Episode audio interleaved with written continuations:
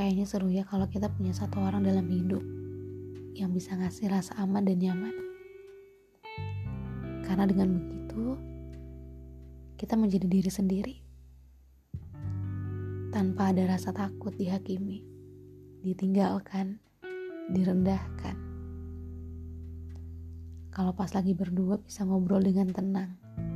Mulai dari obrolan receh sampai obrolan beratnya hidup punya tempat buat ngadu. Kalau ternyata semua yang aku perlihatkan adalah kepura-puraan. Aku si pembohong besar. Bohong kalau aku sekuat itu. Bohong kalau aku gak kesepian pas lagi sendiri. Bohong kalau aku baik-baik aja padahal lagi sakit-sakitnya. Lalu dia memeluk dan aku jatuh di pelukannya dengan tenang dan damai berjanji untuk melewati hari-hari berikutnya bareng-bareng. Tuhan, kapan dan siapa seseorang itu? Seseorang yang bisa menemaniku, menerimaku seutuhnya.